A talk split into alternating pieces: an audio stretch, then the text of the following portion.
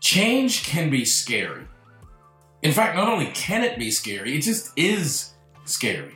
And making changes in our lives that we hope will lead to better places, more success, accomplishing our dreams, or what have you, can be difficult because it is so scary. But today I want to talk to you about what you need to know, what you need to focus on to make change not only not scary, but to get excited about it, to get really enthused about it, and make your biggest dreams and the changes you want to have really positive, long lasting impacts on your life actually happen.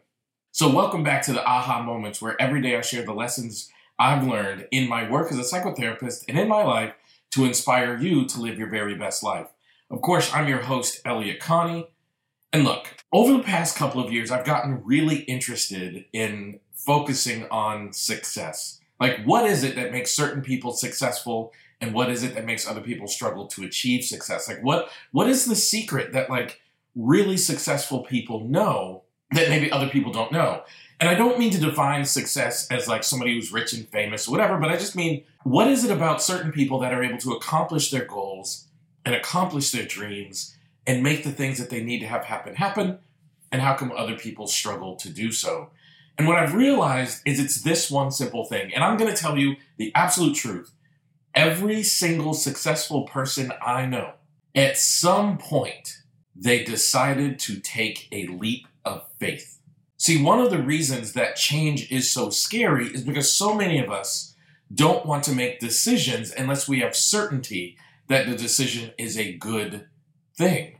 But the problem with that is you can't ever really know. Like, you can't ever really know whether a decision is the best decision. The only way to find out is to make the decision, pursue the goal, and then see what the outcome could be. But that's really scary because so many of us don't want to take a leap unless we know that we're leaping into something wonderful. But the most successful people I know, they took a leap of faith. And they took the leap because they believed in themselves they took the leap because they believed in what they were doing. They took the leap because they were leaping into their passions and into things they loved. So, if you want to make a long lasting change in your life, the key to that success is to develop the ability to believe in yourself. And you have to have two levels of belief. The first thing you have to believe is that if I work hard enough, I will be able to make this change in my life. I will be able to accomplish these goals in my life. I will be able to sustain these things in my life and they will have a positive, long lasting impact on my life. Like I believe in myself so much that I know that this is true. We have to believe that we are capable. The successful people in this world believe that they are capable. Like think about like Michael Jordan. Do you think he ever took a shot thinking he would miss? No, he believed that he could do it. That's the first thing is developing the ability to believe in yourself. That self belief will carry you further than you could ever possibly know. I want you to be so dedicated to believing in yourself that you literally become allergic to doubt and self doubt. The second level of belief you have to have is if I happen to fall, I have the confidence that I can get back up and keep going. That's really important because every pathway towards success has some hurdles and some obstacles in it. But you have to know that if I stumble, if I falter, if I fall, it does not lead to failure as a finality. It just means I have to pick myself back up and keep going.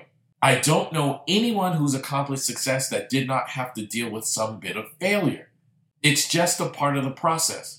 You know, I think of a good friend of mine, her name is Tiffany Haddish, really successful comedian and actress. And uh, I was talking to her about her career. And she is now one of the biggest comedians and actresses in the world.